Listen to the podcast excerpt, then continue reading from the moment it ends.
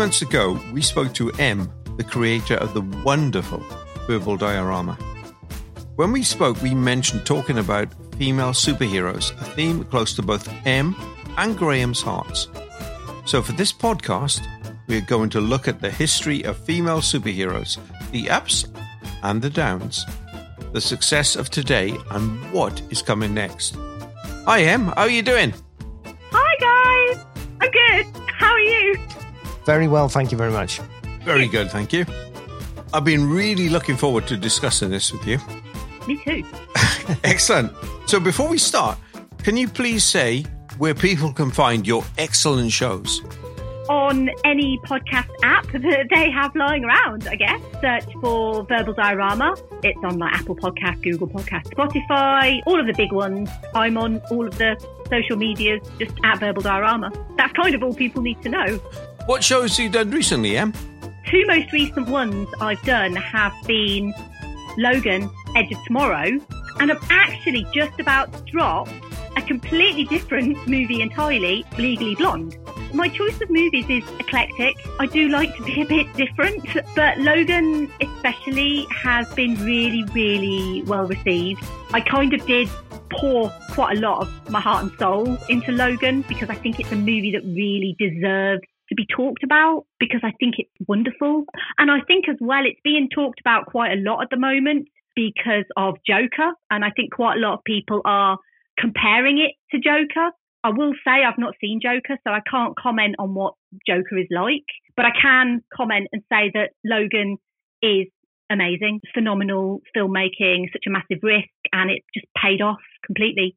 I love it. I'm just looking on my podcast app at the minute. So I've only got up as far as I'm halfway through Willow. So I just finished John Carter and now I'm on Willow. So I've still got The Iron Giant, Scott Pilgrim versus the World, and then I'll be on Logan. And it's interesting as well because The Iron Giant is a bit of a passion project for me. And it was something that I really wanted to talk about because of just how wonderful The Iron Giant is. And but specifically how wonderful animation is and just how often animation is disregarded as being, in inverted commas, just for children because it's animation. And I think that's just a completely wrong mindset to have. Oh, absolutely. Um, I said in the episode, I think it's the purest form of art because you can do anything with animation. You can do things that you could never do in a live action movie, and you can still bring all of the emotion and the passion and the nuance and, and anything thing a live action movie can do, animation can do backwards and in high heels, you know, to quote the famous Ginger Rogers yep. phrase. I think it's wonderful. And I think The Iron Giant is the perfect example of an animated movie that children will enjoy, but it's not just for children. That was one of the reasons I wanted to specifically do The Iron Giant and because it's 20 this year, which is incredible. Okay, let's go back to female superheroes. Okay. So, Em, this is a subject very close to your heart. Why is that? I think I've mentioned before on my podcast that talking about representation and talking about seeing yourself on screen and seeing role models and especially kind of female role models, you know, females being heroes. As I was growing up, there were some good examples of female heroes, females that were were really strong and capable and equal to the male characters, mainly Princess Leia, to be honest. And then as I kind of grew up, Ellen Ripley, I grew up reading comics, mainly X Men comics, to be honest. And my favorite character in the X Men comics was Rogue because I always felt like I related to her specifically. But when you look at the movies of the kind of late 80s and 90s, there doesn't seem to be very many kind of good female hero characters. In that kind of era, generally women were either the co-star to the man or just the love interest. Watching movies like Indiana Jones was great because Indiana Jones was always this big hero, but then the women, they were capable to a degree, apart from that really annoying one who just shrieked all the time. She wasn't. That, would be the one that married Steven Spielberg then? Yeah. Kate Capshaw. Uh, I can't remember. Kate Capshaw. Yeah, she just screamed a lot. Generally, you always kind of found that the woman was just there to be the love interest.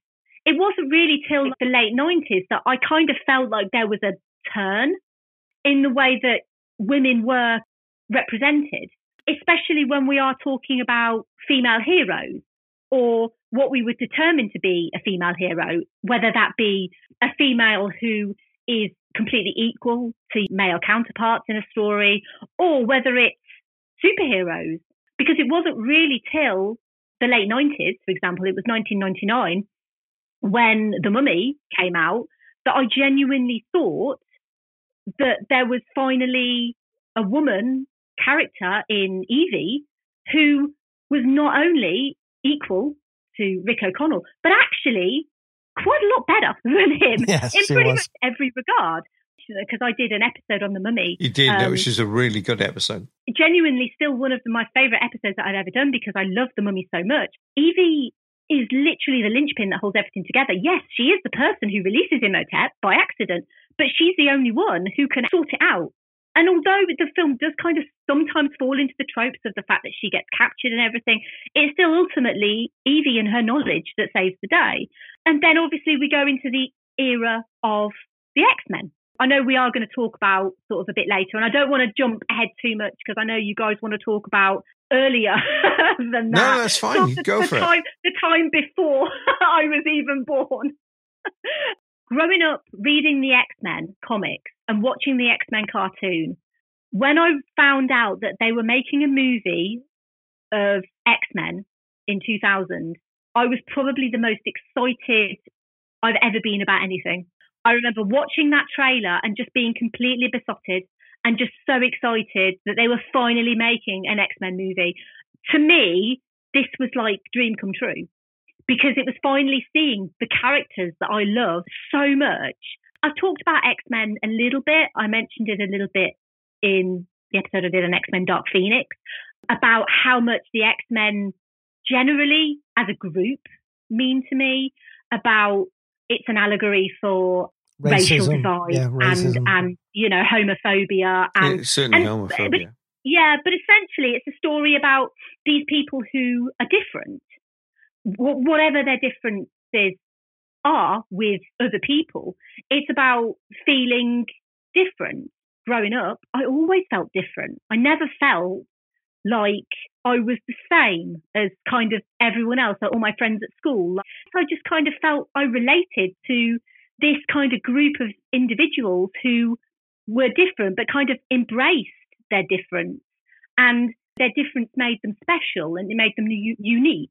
And they had these powers and they could use their powers for good. And so to have this kind of group of people that also had these differences, but they worked together as a team and they embraced their differences and they fought against oppression and all of that, knowing that a movie was coming out about these characters that I loved and respected so much, it just genuinely melted the world to me.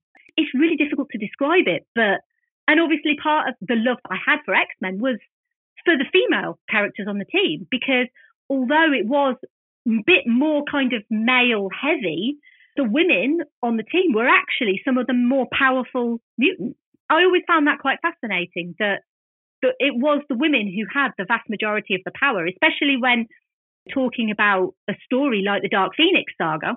Jean Grey is probably one of the most powerful mutants in the X Men, just in its entirety, without the whole kind of Dark Phoenix stuff. She generally is one of the more powerful. I find it all quite fascinating. And it's a topic that I could talk quite a lot about, but I feel like I don't want to talk too much because I want you guys to talk now. What did you think of the first X Men having Rogue played so young and Oh. not really having her um, her abilities to the fore so much? So she just seems to absorb people's life forces. She wasn't pulling anybody's superpowers out of them like she does in the comics. I'll be honest, I was really disappointed. Uh, I thought you Um, might be. yes, Anna Paquin, Yeah. I really like. she's great. I think she's a great actress. I have nothing but nice things to say about her. The way I understand it is they obviously wanted to kind of mix two characters. They wanted to have Rogue and they also wanted to have Jubilee.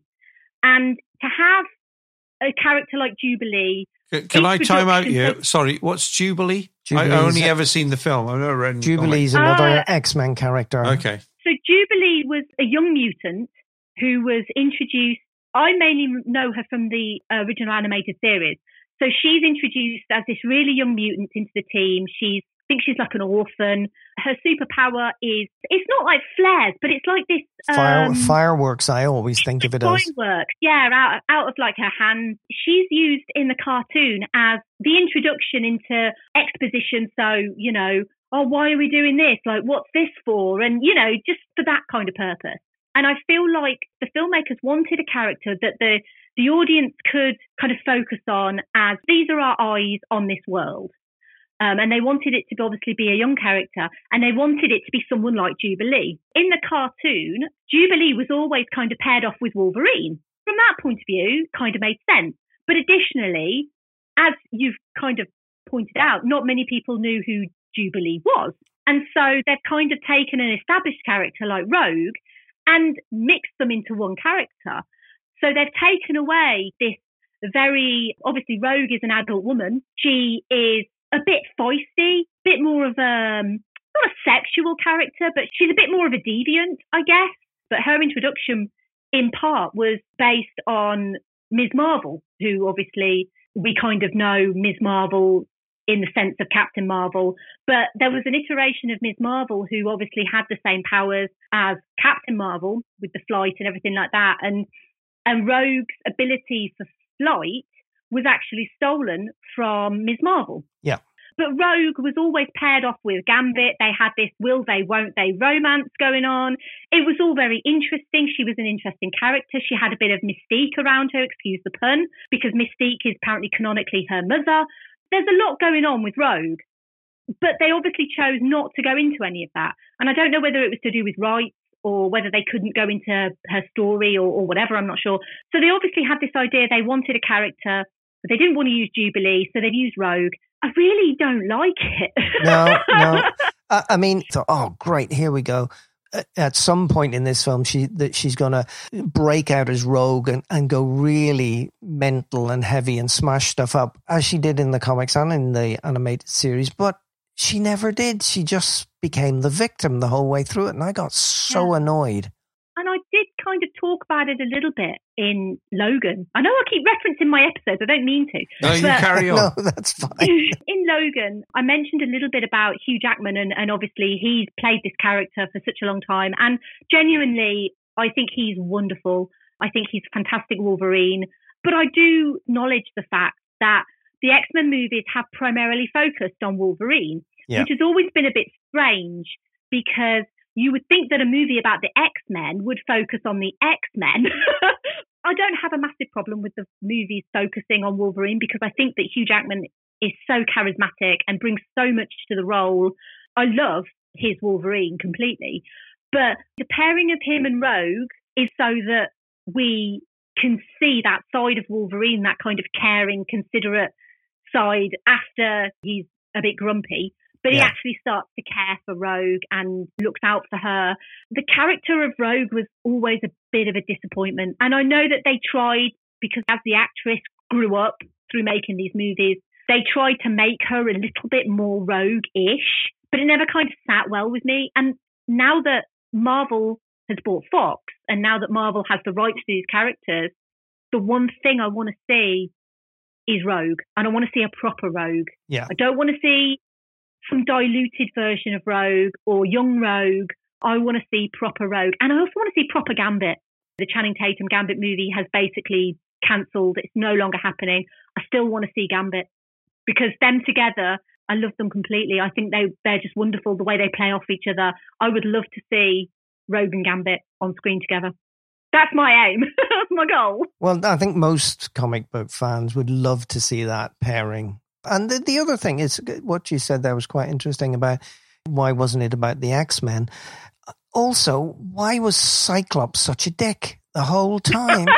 I mean, in the comics, he's brilliant. They just played him as a sort of comedy character. And he's the leader of the X Men. Come on, give him something to do. once they realised the focus was on Wolverine, other characters got completely sidelined. And it's not just obviously Cyclops, but Cyclops is probably the main victim of this, but also Storm. Oh, God, well. yes. Yeah. Um, Storm, a completely fascinating, fantastic character, so much history behind her that you could go into. I mean, she controls the weather, all of the things you can do with controlling the weather. And she's basically reduced to this line about toads getting struck by lightning. Yeah. and that's the only thing people remember. And it's Halle freaking Berry. I know, and she um, didn't get good until Days of Future Past when I thought she was brilliant in that. They'd really upped her powers by that stage when they were protecting the temple in the, the Himalayas. I thought she mm. was fantastic in that when she brought in the fog and then she brought in the lightning and it did it properly. I'm hopeful that Disney will be faithful to the characters. As much as Disney is this massive behemoth, and as much as people are kind of, there's this little backlash against the MCU at the moment. Mm. Um, I kind of feel like since like post Endgame, like post Phase Three with Spider-Man: Far From Home, I feel like a backlash has started against this franchise and these movies, and I started long before that, Em. it's led by Jeff. This is Jeff's idea. I do think it's partly because of this takeover of Fox, and I think that people are kind of seeing this like, massive conglomerate and how this can be seen as a negative thing to have this much power. I do have quite a lot of faith, I think, in Kevin Feige. I don't know whether that's misplaced or not, but I think we we will see what will happen once, once they start announcing the old Fox properties. I think we're going to get a Fantastic Four movie relatively soon because I think that's the one that's most ripe. Hopefully. For doing because the last one was so terrible. They, um, were, they were all terrible. They were all pretty bad, but the first couple of movies had Chris Evans in. Um, oh, okay. So, I mean, I, I recently sat and watched the first Fantastic Four movie, and, and honestly, Chris Evans was the only reason to watch it. And yeah, no, he that Welsh guy in it. Which Welsh guy? Ioan Gruffudd. Yeah. He's not Chris Evans, is he? Okay. Okay. Yeah, I, I think uh, Em's yeah. talking with her ovaries here, not with her head. I'm talking with every fabric of my being. yeah, and I think that's even more worrying. Okay. Okay. Moving on from the the object of your desires, which is Chris Evans. Yes. oh well, he's not the main one, but he's one of. I know you're a complex woman. You've got many needs. Yeah. Okay. okay. Back to the plot. Christ, you two. I don't even know where to start now. Let's focus on 80s and 90s. So, Graham, you covered in your superhero flops podcast uh, films like Sheena, Queen of the Jungle, Supergirl, Red Sonja, Buffy the Vampire Slayer, the film M, not the TV series. Not the TV series. We're going to come and talk about that in a minute. that, that is sacred. Tank Girl and Catwoman. Oh, God. There's Catwoman. some real turkeys there. What are your thoughts on these films? Why didn't they work? Actually, I'm going to probably hit you with a bit of a curveball and say I loved Red Sonja, specifically Red Sonja, because when I was a kid, obviously I watched a lot of Disney movies, but also I watched a lot of Arnold Schwarzenegger movies with my dad. And Red Sonja was on quite a lot as a child because although we used to watch some of the more 18 rated, I probably shouldn't be admitting that my dad let me watch 18 rated Arnie movies, but how old um, are you and you're watching lot, these? How uh, under 18. under 18. Um, a lot under 18, but, I would have said. Yeah, maybe. Um, but, but but the thing is, is, is my dad used to love watching them. So we just used to watch them together. And it was like movies like Commando and Raw Deal and the really kind of older 80s kind of Arnie movies. But Red Sonja was obviously a bit more tame. It was a bit easier to watch than some of those. I had such a fondness for Red Sonja. I know that they've been talking for a long time about remaking it. And I remember back in the day when Rose McGowan was linked to the role of Red Sonja, I am completely for a Red Sonja remake. I think that now's the right time for a character like Red Sonja, empowered and fierce, you know, a warrior in her own right. And the fact that she's the hero of the story, obviously her name's in the title, it kind of gives it away. But also that Arnold Schwarzenegger's character, I think his name is Lord Kalidor, I believe. And he wasn't subtle though, was he really? Sonja, your no. father's dead. her supporting character. So you've got Brigitte Nielsen as Red Sonja, who I think is just terrific. I've got to be honest. Mm. I know she's probably not the best actress in the world. And I think it's important to note as well that in this movie, the hero is a woman, but Yeah, also the villain is a woman as well. And I think that's really important because women can be good guys, but also women can be bad guys. And I think it's important to have that equality in a way to say, well, you know, yes, we want more women to be heroes. We want more him, women to be the protagonist of the story, but we also kind of want women to be good antagonists. It's kind of a bit of a two way street. You can't have women as always the hero, same as you can't have men as always the hero. I think that it works both ways, and I really like Red Sonja, the fact that it's a woman against a woman. But the thing was with these films, and and again, I, I throw in things like Catwoman and Supergirl. They never connected with an audience at that time. Why do you think that No. was? I think a lot of times movies come out at the wrong time. I kind of feel very much like you can have an idea for a movie and it just won't connect with an audience because the audience isn't ready for it. It's either not the demand for it or the audience just doesn't really understand why it's important. I have like two quite good examples, I think, of this. The first example is movie Watchmen. Yeah. So when Watchmen came out, I think at the time people were like, well, what is this? They're supposed to be good guys. Like they're supposed to be superheroes. Like what is this? This doesn't make any sense. But now we've got a period of time where the MCU was really kind of taken hold of the zeitgeist in general. And people are kind of feeling that superhero fatigue. And we're kind of starting to think, you know, and we, when we're talking about superheroes, we're talking about shows like Amazon's The Boys, oh, which yeah. came out and was absolutely fantastic. And it came out at exactly the right time. Yes, I agree. Because- You, you're on everyone- Graham wavelengths again. Oh, I loved, I loved that show. When- I sat down and I mm-hmm. thought this is going to be nothing like the comics. And within ten minutes, I was going, "Oh, this is brilliant." They've really got the concept. They've got the idea. They understand the structure. They've changed a few things about, but in general, they've got it brilliantly. Sometimes things come out at the wrong time. And the movie I'm covering next, actually, I think again is a movie that came out at the wrong time. And that was Mystery Men. Because oh, Mystery I love Men Mystery Men. It's so good, isn't it? That's coming out on the 10th of November. And and again, I feel like had that movie come out last year, I think Mystery Men would be a fantastic success. I think that people would see this comedic look at Yeah. superhero trope. It'd be Shazam. think Yeah, it'd be like Yeah, Shazam. Yeah, exactly. yeah. Exactly. I think people would absolutely love Mystery Men now. But it's been forgotten in the ether of time because people didn't see it back in 1999. No. And they should have because it's wonderful. It's a good film. good film. Very good Yeah. film. But that's interesting because then the whole thing of going back in time, the Universal horror cycle in the 30s and 40s, it fell apart in the end and they did comedy. If you like, the Mystery Men being Abbott and Costello meets Frankenstein. It's the same sort of thing. You know, now Mystery Men would be perfect. Yeah. And yet the odd thing is we get something like Joker you know, which which doesn't conform to anything, and yet it's turned out to be a massive hit.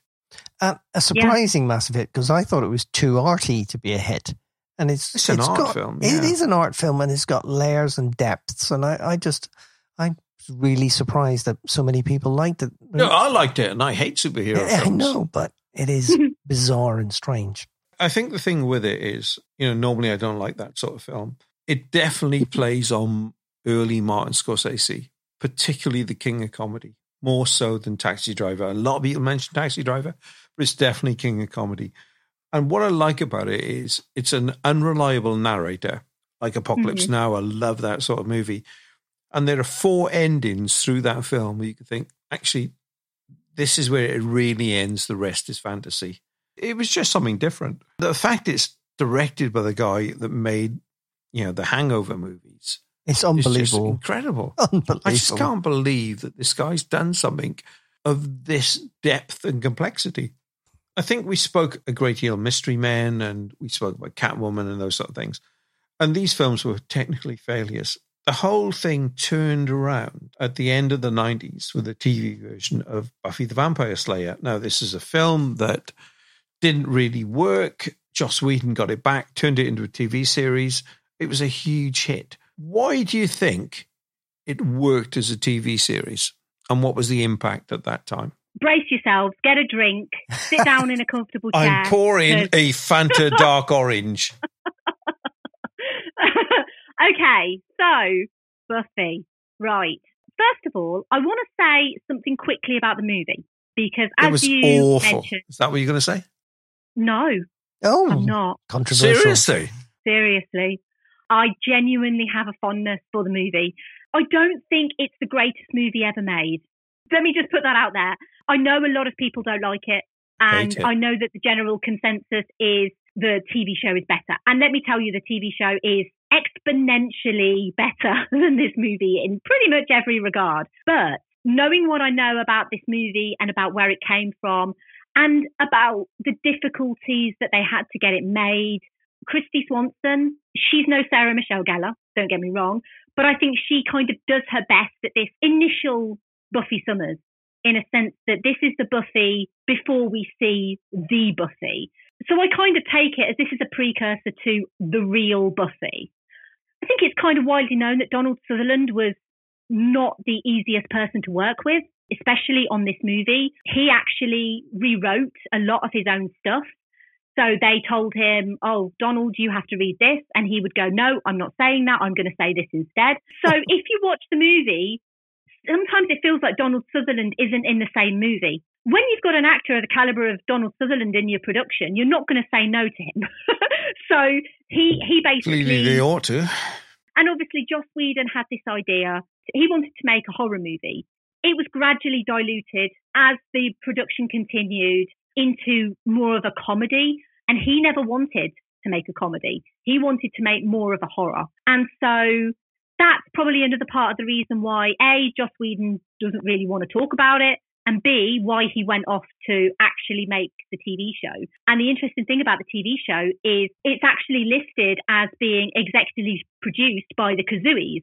And the Kuzuis, the director of the Buffy the Vampire Slayer movie, so basically they were like a husband and wife team and they actually made this movie and they basically continue to own the production rights. That's why for the whole of Buffy the Vampire Slayer going forward for the TV show, you'll notice that the Kuzuis are credited.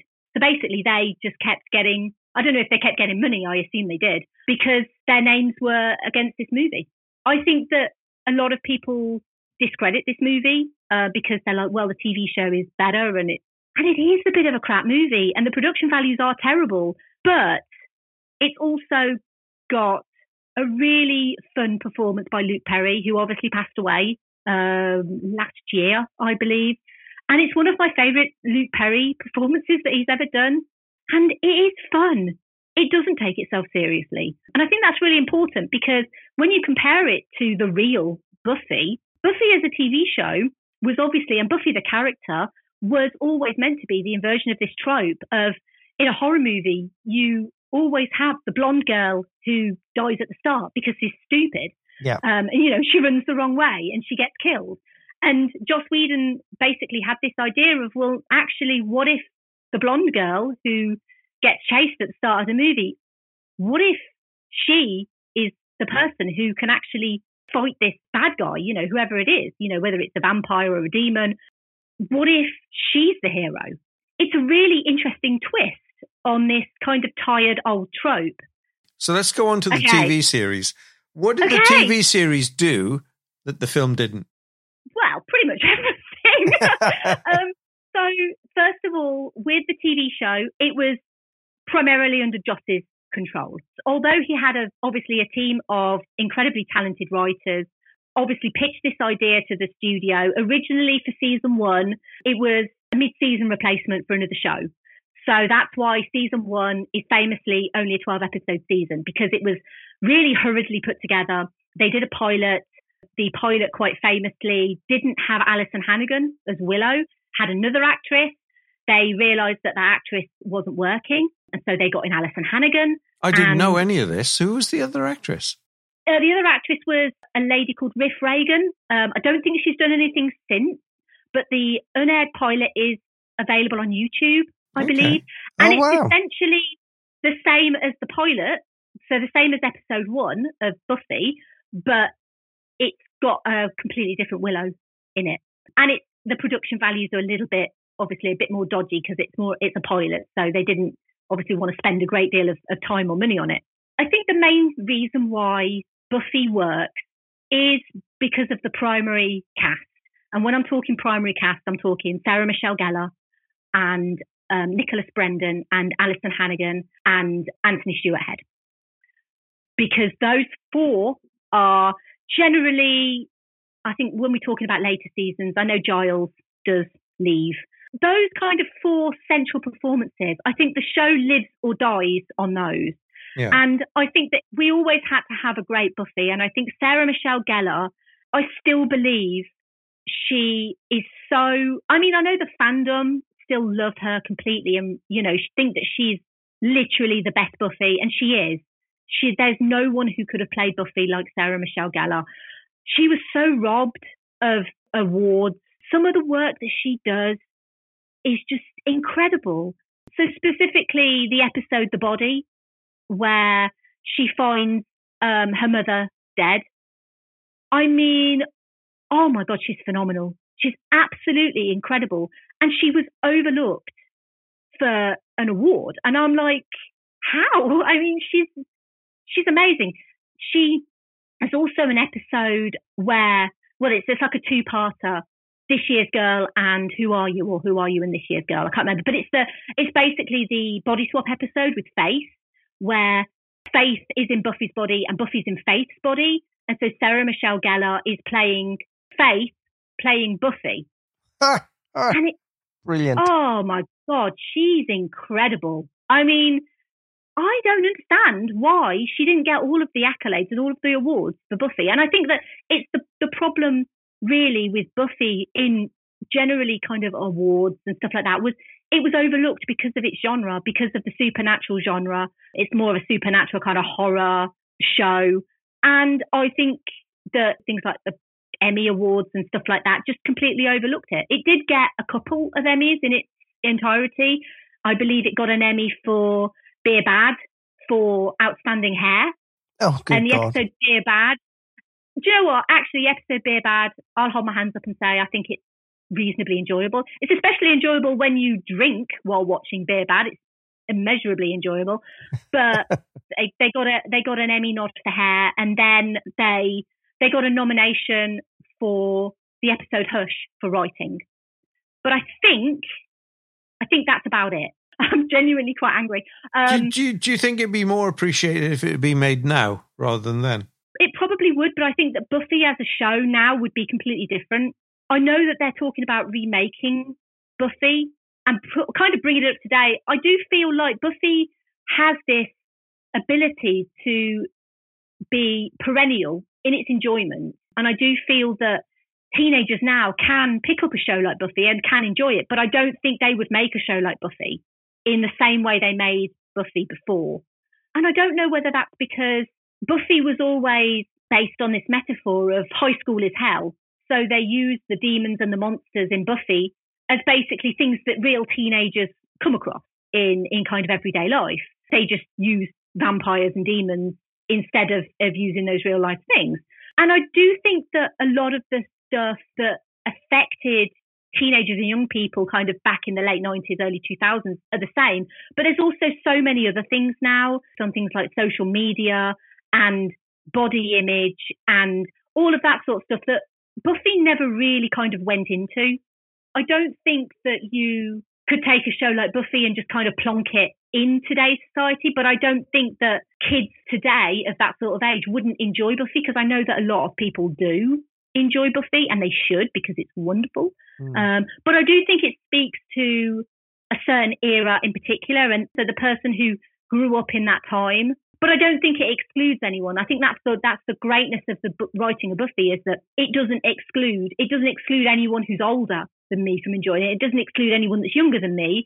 So like I think they famously did an episode that was banned for a short period because it's an episode called Earshot. It was due to air, I think it was a week or a few days before Columbine. Issue with the episode was that it wasn't based around a school shooting So Buffy was infected and she had these thoughts in her head and she could hear that someone was planning to kill people, planning to shoot people. And eventually she finds character Jonathan in like the bell tower with a gun. But it turns out to not be Jonathan. It turns out to be someone else. And Jonathan was planning to kill himself. But nevertheless, even though it wasn't like a school shooting situation, the episode was basically not aired.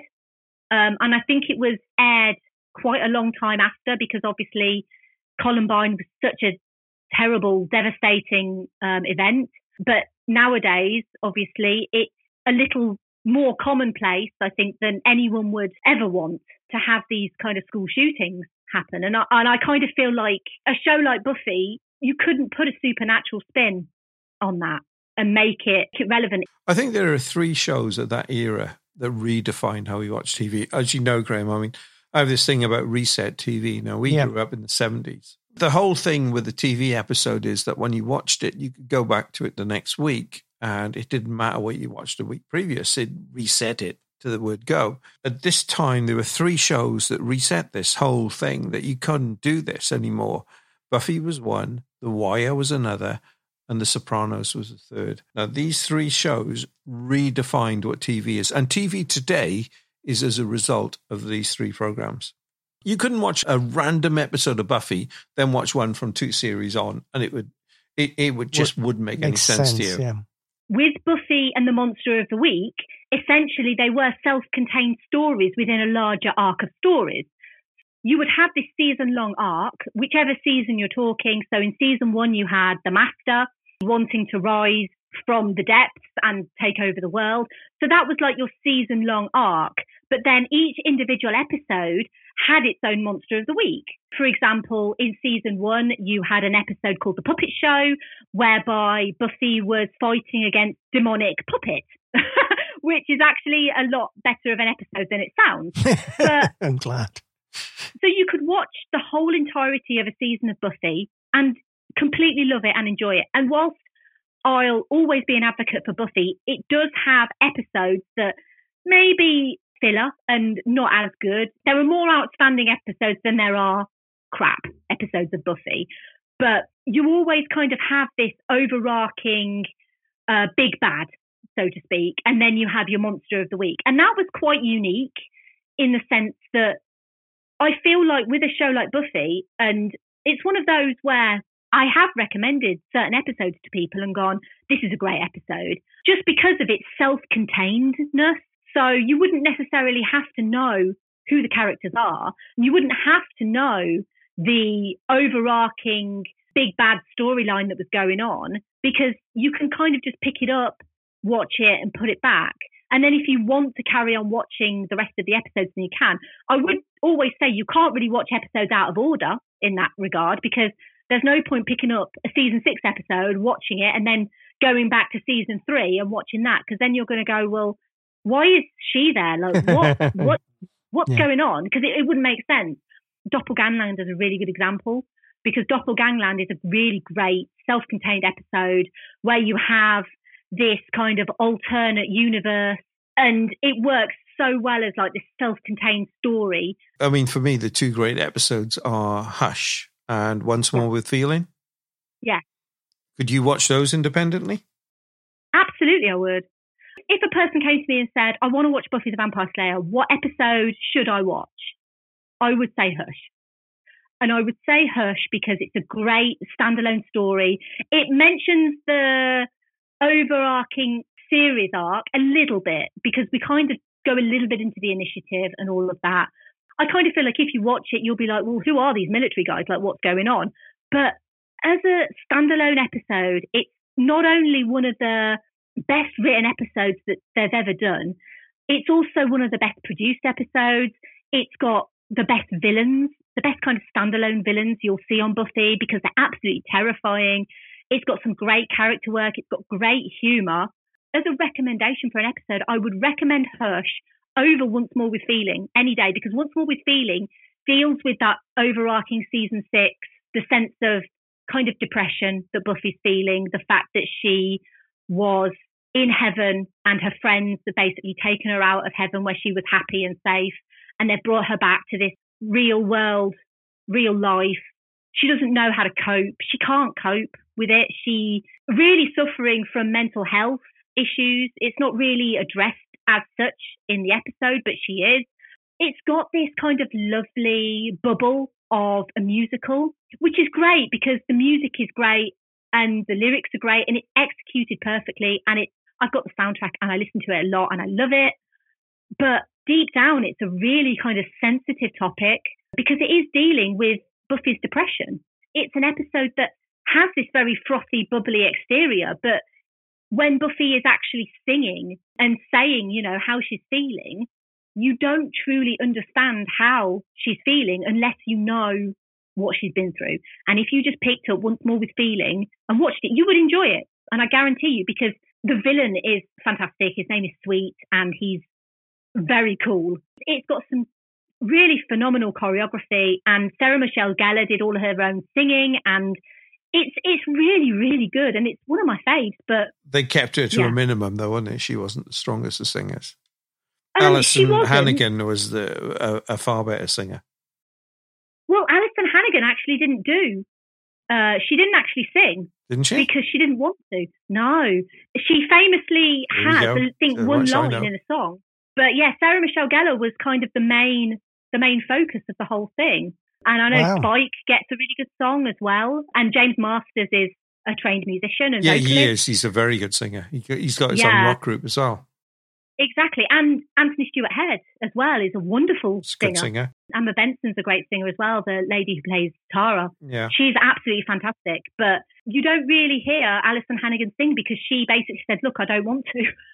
I'm really uncomfortable.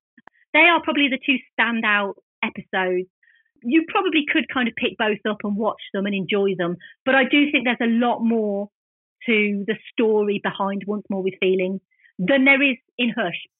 So we're talking about female superhero movies. Oh, I remember superheroes. this topic. Yeah, yeah, yeah. yeah. and, and and Buffy is really quite key because this is where it all changed, and that brings us more up to date. And and things that didn't work before now work.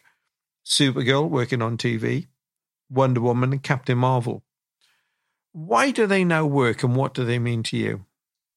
And and Em, I'm particularly interested in Captain Marvel because did you take your niece to Captain Marvel? I and, did take my niece to Captain Marvel. And how did she get on with that? She found Quite it boring famously, as I did? No? she she was actually a bit bored by the start. Yeah, I, I relate uh, with her. Uh, and and the thing is, obviously, she at the time was eight years old. I appreciate that the attention span of an eight year old is okay, but I think she obviously needed a little less kind of exposition at the start. She really wasn't feeling it. Pretty much as soon as she's captured by the Skrulls and she breaks free, at that point, she was fully invested. Yeah. And she absolutely loved it all the way to the very end. And we walked to the car. She wouldn't stop talking about it and she wouldn't stop talking about how wonderful it was to have a girl be the hero. And she obviously loved the Flerken because I was making jokes about Jess being a Flerken. And she was like, Is she really a Flerken? And I was like, Yep. I was like, She's got a little dimension in her tummy and everything where she stores everything. Um, I, I can I can neither confirm nor deny whether my cat is actually a Flerken or not. But, um, yeah, so the the whole kind of premise of the movie she absolutely loved. I've always kind of said that it's very rare that I go to the cinema twice to see the same movie, and the only other movie that I did that with was Chicago because I loved the movie Chicago. No, I'm more with um, you on that one. More on Chicago than Captain Marvel. Chicago, great. I love it. Uh, great movie. But so I saw Captain Marvel without my niece the second time. It was obviously a lot easier to watch the movie without an eight year old going, I'm bored at the start. Because she's a child, she needed a toilet break halfway between. So I missed like two or three minutes of the movie originally. I was a 60 so year old when I saw it. I needed three toilet breaks. Oh. it was an experience that was great to have that experience with her and it was great to have that experience on my own and, and to to take thoughts from her and to kind of give her the opportunity to see that because I do think it's important to have even if it's not a role model that you completely 100% can relate to or understand, to have that role model on screen is what everyone wants. It doesn't matter who you are. It doesn't matter if you're a 60 year old man or whether you're a 19 year old woman. You still want to have some sort of representation on screen that, that looks that looks like you or that you can relate to, you can understand. And for me, I immediately kind of resonated with Carol. So to, to go back to Jeff's question, uh, and it's one I str- it's one I struggle with. Having you know read c- comics uh, and loved all superhero comics in the '60s and early '70s, why now do they make sense, and why have they clicked? And you know, I just I cannot see why there's you know um I love it because it's something I always enjoyed, but I just don't understand why they've clicked. I mean, I know why they're the ones in the 60s and 70s and 80s were all crap because they were shockingly badly produced and had terrible stories. But why do you think superhero f- films have grabbed people these days, particularly female-led ones like Wonder Woman and and even if we talk about diversity, Black Panther as well. Why do you think they've clicked now? Main reason why they've clicked, in a sense, is just the fact that people have been waiting so long for not not only yeah. um, these kind of movies, but good versions of these kind of movies. Because in the 2000s, we had female-led movies. You know, we've mentioned Catwoman, which was a complete disaster you know, how they got Halle Berry to do that, I have no idea, but it was pretty terrible. When you have a great actress or, or actor who does a role that's just awful and terrible, I think you have to kind of point the finger at A, the writers, because I think that the character in that movie is terribly written, and also the director, because at the end of the day, the director is in charge of this movie and is in charge of what the actor does. Even great actors phone performances in for a paycheck it could very well be that Halle Berry just simply didn't care.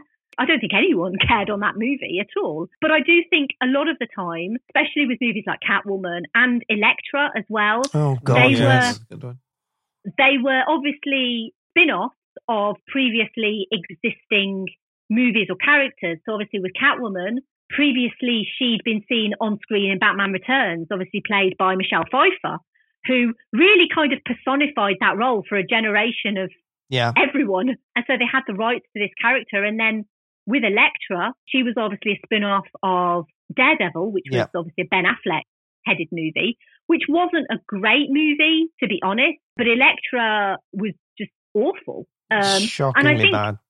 They had the idea of making a movie, but they didn't really put any thought into it. It was more like, well, we've got these characters, let's use them, rather than we've got a great story for this character. Let's build up a world that this character can live in. And I think that's where something like Black Panther just completely excels at because it doesn't just, we've obviously seen the character before because obviously he featured in Civil War. Yeah. So we had an introduction to the character and we understood the character's powers.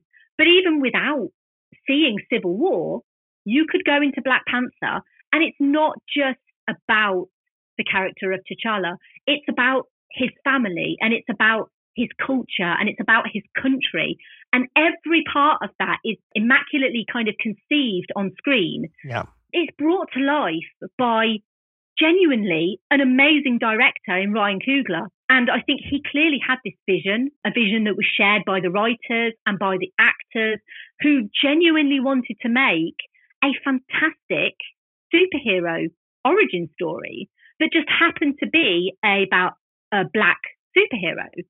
But I think that's where Black Panther really succeeds. It succeeds in setting up this origin story, but it also succeeds in its villain, in Killmonger. No, Killmonger, great villain, great villain. So many layers, and it's very clear.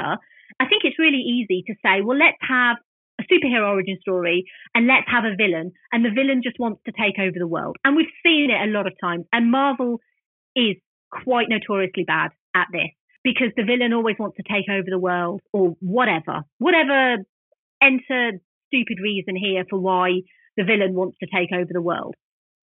But with a character like Killmonger, you can see he's just a scared, lonely boy who's grown up knowing that his father was killed, knowing where he's come from, he decides to kind of go back there. It's a really interesting story about like family because obviously they're a royal family, but they're still a family and what family means to people. The performances are so great. And I think it's a really great example of how to do a great superhero origin story. And again, with a character like Wonder Woman, who is also a, a spin off. We saw Wonder Woman. Was it in Batman v Superman? I can't remember. Was it at the end Yeah. of that? Yeah. saw her. No, And you we- did at the climax of that, Yeah. but she'd been, Yeah.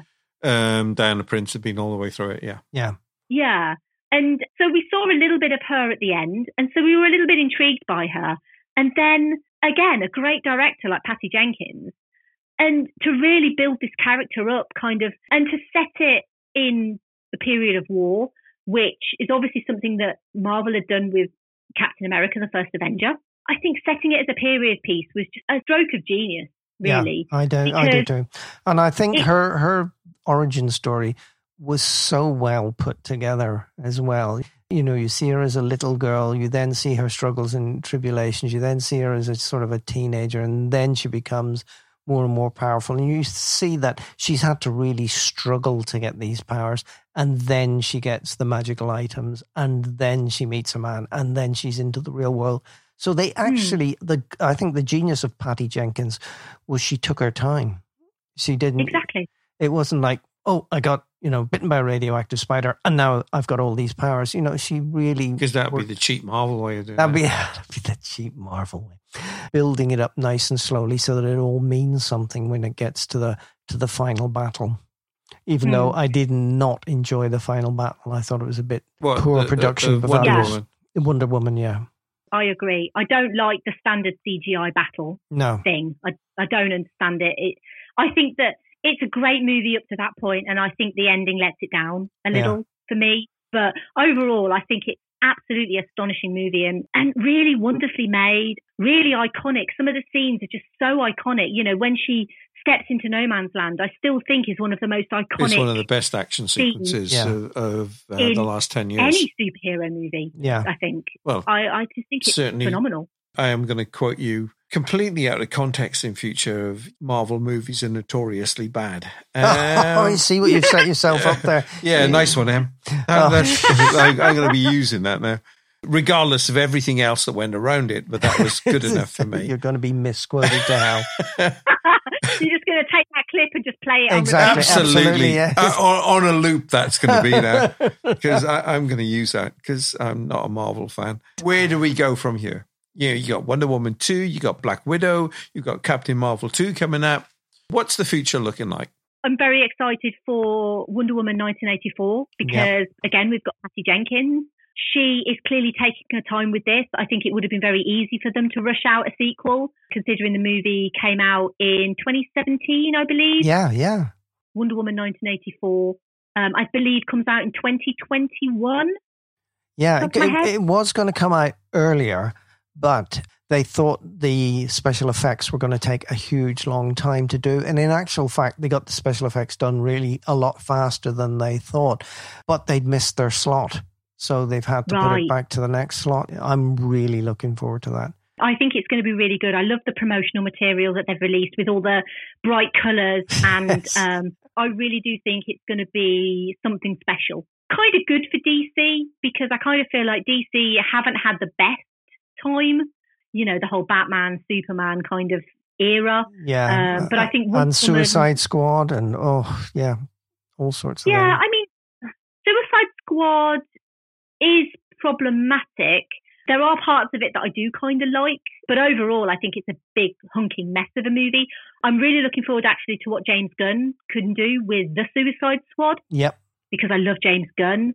Black Widow is interesting because what we know from post Endgame is that Black Widow is dead. So, Yes. spoiler alert. So, it's clearly going to be set in the past.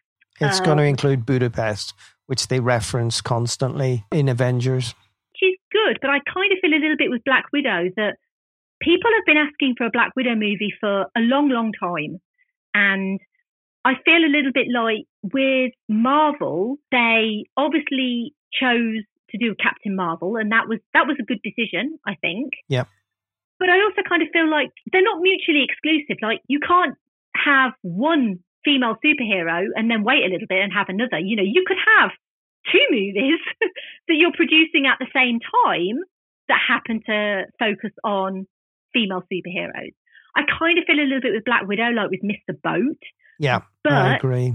Well, it's got Florence Pugh in it. Yeah, it has got Florence Pugh in it. Exactly. So I think with her performances got, on Little Drummer Girl and Midsommar, I think this is going to be. Mm. I think this one could be a, a winner. I'm more excited about WandaVision than Black Widow, really, because yeah, the Disney Plus the show. Disney Plus show. But, but then, when are we getting Disney Plus? No one knows next spring. So, next spring, apparently, but but the pirated versions will be out well before oh, then. Oh, yeah, see, and, exactly. And this is the problem Disney have. If they don't get this thing globally quickly, they're going to be screwed because the pirates was, are going to make a fortune. I was there in the eighties before you were born, Em. uh, when ET was um, pirated by everybody, and everybody had a copy of the video cassette yep. before the film came at the cinema. They're saying now that day one of Disney Plus the Mandalorian is going to be the most pirated show in the world. I think The Mandalorian is, is just going to skyrocket the pirate streaming sites and all of that. And I think that also the other thing that really annoys me is social media is going to be all oh, over. God, yes. You are going to see spoilers. You just you're not going to be able to avoid it. I think it's just a really terrible mistake. I think everything's going to get mega spoiled. I have this problem. My daughter lives in America and she's a huge uh, nerd as well, and she's going to be phoning me up, going, "Dad, Dad, you won't believe what's happening on the Mandalorian." And I'm going, "I don't care. I'm not talking to you." Yeah. Sorry, we were talking about Black Widow, weren't yes. we? Yeah. I do think it's going to be great. I think there's a great cast. Obviously, we meant you mentioned Florence Pugh, who I think is wonderful. Rachel Weisz as well, who yeah. is just astonishing. I adore her completely. And aforementioned David Harbour as well is going to be in it. I think Black Widow. It's late, but I think it's going to be good. And obviously, Captain Marvel too. I want to see more Carol. I want to know. Obviously, we saw her in Endgame and we saw how powerful she was. I want to know what else has she been up to? What's happened between the 90s and the period of Infinity War and Endgame with Carol? Like, what is, what else has she been doing? Are we positive about the future of female superheroes? Um, yeah, I think so. As we've kind of talked about, I think it's really important to have a, wide and varied representation of these female characters. So I think we're talking about representation of women. We're also talking about representation of women of colour, especially LGBTQ women or LGBTQ people in general, but also on specific characters because I think it's really easy to have your kind of standard female hero template. But honestly, I want to see more heroes like Jessica Jones, for example, um, because I've not seen it, so I, that went over my what head. I love about Jessica Jones was she's really not the hero type. She's kind of got these powers. She is essentially, in a way, forced to use them. She doesn't really want to, but she kind of does what she can. But she's also going through very personal struggles of her own. I think that that particular show really worked very well to kind of not only represent the sort of character that Jessica is, but also other characters and how they interacted with Jessica. And it, it talked a lot about things like addiction and mental health and obviously control with, with Kilgrave. With Kilgrave yeah. Who's one of the most complex and fascinating villains. Obviously, one of the things where the Marvel TV shows did really well was with, with villains, because obviously Daredevil also has Wilson Fisk, yeah. uh, who's outstanding. It's such a good show. But I really love Jessica Jones, and I'd love to see more characters like her, characters that are really complex and sometimes and maybe a bit difficult. Something that gives an actress a lot to kind of get her teeth into. That's not just the kind of cookie cutter, stereotypical heroine, but someone who really comes through adversity, a you know really nuanced character with with real depth. That's what I want to see there's a lot to be positive about. I just hope that when we're talking about superheroes, we are primarily talking about Marvel. We're also talking about DC, but just really any company that wants to start making movies about powerful women, you know, women with really strong values, women that are leading their own teams. For example, you know, a lot of people have talked about an A Force movie based yeah. on the scene in Endgame. Whether we will get that or not, I don't know, but I think that would be great. I think it's really important to show a variety of women who are experiencing different things and who can bring different things to the table as well. It's a big ask, I know, because I've basically just asked for the world, um, but I think it's possible. I think it's definitely possible. There's there's such a variety of characters out there. If we can see Jessica Jones portrayed so fantastically on TV, we can see a character like her, or even her herself, yeah. on the big screen. I think would be wonderful. I'd like to see more of those sort of strong, conflicted people with interesting stories, interesting challenges, and deep layered stories as well. It's just not, oh, bad guy, good guy, or bad woman, good woman, and, you know, big battle and it's all resolved. You know, I like the way in Jessica Jones, Kilgrave was still haunting her even after mm-hmm. she'd killed him. Or had no, she? No point me watching it now then. Or had she? Yeah, that's the point. We don't know. Yeah, it, it's really interesting though, isn't it? Because it, it speaks a lot for survivors of abuse. Yeah. Because it is, it is a form of abuse what he's doing to her.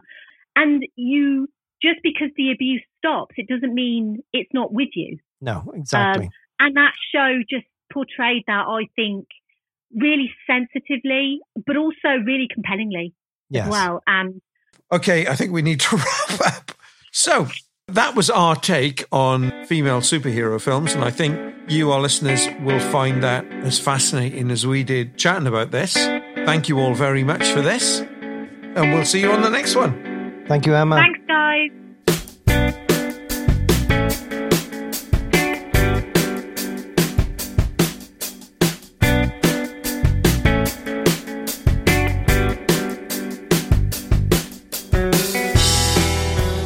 To make sure you never miss an episode of this podcast, please subscribe to At the Flicks at our website, attheflicks.uk. And if possible, please remember to rate and review At the Flicks wherever you get your podcasts. You can contact the team on Twitter or by email. Our contact details are also on our website, attheflicks.uk. Thanks for listening.